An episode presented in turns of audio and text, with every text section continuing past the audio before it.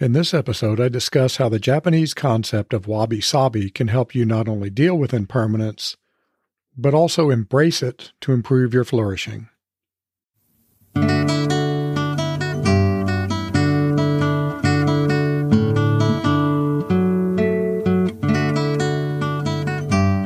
Welcome to Live Well and Flourish, where I help you understand what it means to live a flourishing life. I'm your host, Craig Van Slyke. If you're ready to think beyond material and external success, if you're ready to take control of who you are and the kind of life you live, if you're ready to flourish, this is the podcast for you. The other day, our neighbors came over so that their son could look at some photos my dad took during his time in the Korea and Vietnam conflicts. The boy's learning about World War II, and I'd mentioned the photos to him, and being a very bright, curious kid, he pestered his parents until they brought him over. As we went through the photos, I realized that everything and everyone in them was now gone, or, at a minimum, very different from what they were then. The pictures were frozen moments in time, a time that, like all time, was fleeting. The world is constantly changing. Everything is impermanent. To flourish, it's not enough to just understand and accept impermanence. You also need to embrace that acceptance. But how can you do this? The Japanese aesthetic concept of wabi sabi can give us some guidance. Wabi sabi, which has its roots in Japanese Zen Buddhism, is an aesthetic philosophy that celebrates impermanence, imperfection, and uncertainty. The literal translations to English are a bit difficult and, and maybe not even certain, but wabi basically means subdued, austere beauty, and sabi roughly translates to rustic patina. Wabi emphasizes the beauty found in the natural imperfections of things and experiences. It's the beauty that comes from an object's humble origin or the modest charm of a handmade creation. Sabi is about the beauty derived from the natural aging process and the passage of time.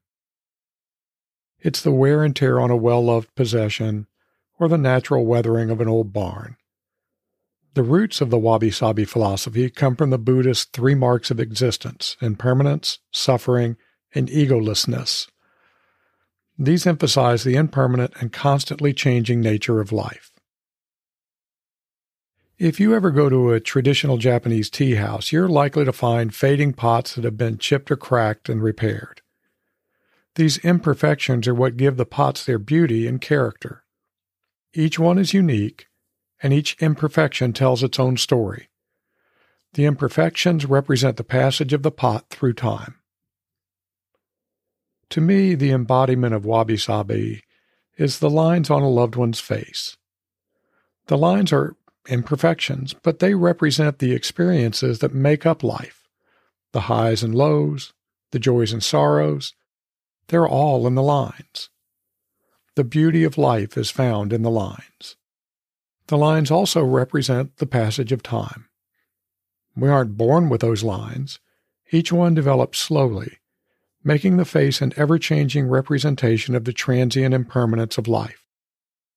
The lines represent the wear and patina that make a life unique and beautiful. Embracing the wabi sabi philosophy helps you appreciate the beauty in such imperfections and accept the inevitability of aging. This is an important part of flourishing. Instead of striving for some unachievable static perfection, Wabi Sabi teaches us to not only accept, but value the authentic, natural, and evolving aspects of ourselves and others. By doing so, we can develop a more compassionate and understanding view of the world and ourselves. But how can you develop a wabi sabi mindset? I'll give you a number of suggestions, but I want to go into some detail about what I think is an especially great way to find wabi sabi spending time in nature. Nature, like all things, is imperfect and impermanent. Luckily, I get to experience nature daily. As many of you know, our house is surrounded by forest. We're lucky enough to own over 20 acres of woodland. It's awesome. We even have a little creek running through the property. The forest is constantly changing. Branches and even trees come down in storms, but saplings grow to take their place. Old leaves decay, new leaves emerge. Every time Maggie and I go for a walk in the woods, things are different. They're also imperfect. Trees don't grow with perfect symmetry. Even the tall, seemingly straight pines aren't really straight. But the forest is beyond beautiful. The wonder and beauty comes from the imperfections and impermanence. If every tree and bush was always the same and always perfect, the walks would become boring and mundane, walks in sterility, not walks in wonder. The imperfections and impermanence mean that every walk is a new experience, filled with new wonders.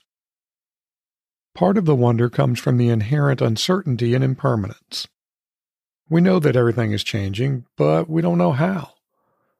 You've probably heard people long for the sense of wonder they had as a child. Maybe you've done so yourself. Recapture that sense of wonder by realizing that every moment evolves to a new moment a moment that's filled with uncertainty and new experiences.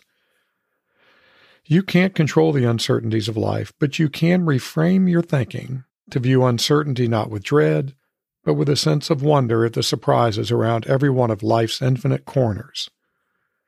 The forest illustrates this well. At every turn in the path, there's something new and wonderful to experience. The impermanence of the forest also encourages me to accept and acknowledge the fleeting nature of moments. The beauty of life is transient, so you need to appreciate what each moment has to offer. Every moment has value, and every moment has beauty. But every moment is just that a moment. Although the beauty of each moment is fleeting, it's still worth savoring and cherishing.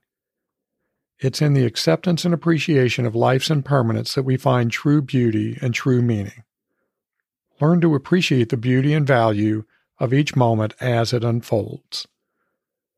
There's another important aspect of the forest, and that's the connection between each element in the ecosystem and the way in which each loss leads to something new. The woods are in a constant state of decay and growth. The leaves and branches that die and decay provide nourishment for the new plants to emerge and grow. The squirrel that dies gives food to the ravens and bugs.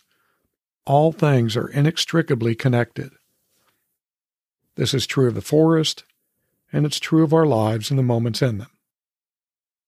Each life affects other lives, and each moment leads to the next moment. Living a flourishing life requires remembering these connections. Let me go a little further with wabi sabi and flourishing. I'm going to stick with the nature theme. Being in nature encourages you to be present and fully engaged with your surroundings. There's always something new and interesting in nature, and since all things are impermanent, if you miss something, you've missed it forever. Not to mention that here in Louisiana, there are lots of things that can kill you, so you better pay attention. When you're more present and more fully engaged with your surroundings, you not only become more mindful, you also develop a deeper sense of connection to the world around you. In addition, you're better equipped to appreciate the beauty and the imperfections and impermanence of the world. Being in nature encourages gratitude. By paying attention to the inherent but impermanent beauty around you, you'll grow to appreciate the wonder in each passing moment. When Maggie and I are walking in the woods, I try to appreciate the fact that I'm the only one in the world that's experiencing, sorry, that's experiencing the beauty of that particular moment. Let that sink in. Nobody that has ever lived and nobody who ever will live will experience the moment that I just experienced. What a fantastic gift. Wabi Sabi helps you remember and appreciate that such gifts are embedded in every moment. Being in nature can reduce stress and anxiety. The natural beauty of the imperfections of nature can help us curb the relentless pursuit of perfection that modern life seems to thrust on us. Nature isn't perfect, but it's beautiful. Even the old rotting tree that's fallen to the ground is full of beauty. We just need to choose to see it. All aspects of life are the same. Sometimes it's hard to see and accept, but there's beauty in every single moment of your life, even the really hard ones. Being in nature can help you let go of trying to control every aspect of your life. If Tracy listens to this, she'll probably laugh or roll her eyes because I'm a bit of a control freak. Not in the sense of trying to control her or other people, but in the sense of trying to control events. I usually have a plan, a backup plan, and a backup to the backup plan. But I'm trying really hard to accept that most things are out of my control. They just are. Nature reminds me of this. One of the many things that's out of my control is the cycle of life. Nature is filled with countless cycles the changing seasons, the growth and decay of the bushes and trees, the surging and receding of the water in the creek. All of these cycles are beyond my control and happen without my puny human interference. Observing these cycles helps me remember that I don't control the world. It also helps me remember that because I don't control everything, I'm not responsible for everything. I really need to work on this. Finally, being in nature helps you develop humility. Yeah, this is another one I need to work on. The woods go on being the woods without any help from me. My place in this world is tiny, and virtually all things go on without my interference. Sure, as I've said before, we all make a difference in the world, and it's important to keep that in mind. But at the same time, the world doesn't revolve around you or me. We also need to stay mindful of that fact. By spending time in nature and immersing yourself in its ever changing beauty, you can cultivate a deeper understanding of wabi sabi principles and develop a greater acceptance of the things beyond your control. This awareness can ultimately bring a sense of peace and contentment, allowing you to better appreciate the beauty and wonder of life's imperfections, impermanence, and unpredictability. So, what are some concrete things you can do this week to help you develop and benefit from a wabi sabi mindset? You can probably guess the first one. Spend some time in nature. You may not be lucky enough to have access to your own forest, but I'll bet there's a park or trail somewhere near you. If not, you can likely find some place with grass and trees, even if it's just your own yard. Go outside and pay attention to the beauty in nature. Observe what's dying and decaying and what's growing and emerging. See what bugs or critters are running around. Do this at least twice in the coming week and notice what's changed between your visits. You need to really pay attention and notice the changes, but that's part of the exercise. The second thing to try is to go find something old. It can be an old book, an old dish or utensil, an old piece of clothing. It really doesn't matter. Look at it closely and imagine how its imperfections came to be. How did that stain get on that shirt? Where did that scratch or fingerprint come from? Personally, I'm going to pay attention to the little bits of dirt and fuzz on our carpets and floors. If you have animals, you know that there's no such thing as a spotless carpet or floor, no matter how often you clean it. When I see those, I'll take a moment to appreciate the little bundles of furry joy that brought in each imperfection. Finally, take a few minutes and think about how your seeming imperfections have grown from the impermanence of your life. For example, I have a scar on my little finger that came from an unfortunate incident with a muck cart. That painful moment came out of a new adventure, having horses. It's given us some funny stories and memories, and it's also part of what makes me unique. I'm the only person in the entire world with that scar. Probably because I'm the only person who was dumb enough to do what I did to get that scar. That little scar is part of what makes me, me. And the moment of getting the injury the scar represents changed me, not only physically, but in terms of who I am as well. It's also made me wear gloves more. Every moment has the same effect on every one of us, whether we realize it or not. I'm going to end with a slight alteration of a quote from Heraclitus No one steps in the same river twice, for it's not the same river, and they're not the same person. As you go through your week, embrace and see the beauty in the inherent impermanence of each moment. Until next time, be well, my friends. I produce Live Well and Flourish because of my dedication to helping others live excellent lives. I don't accept sponsorships and I don't want your money. The only thing I want is to help you and others flourish. If you've received some value from this episode, please share it with someone that might also benefit from listening.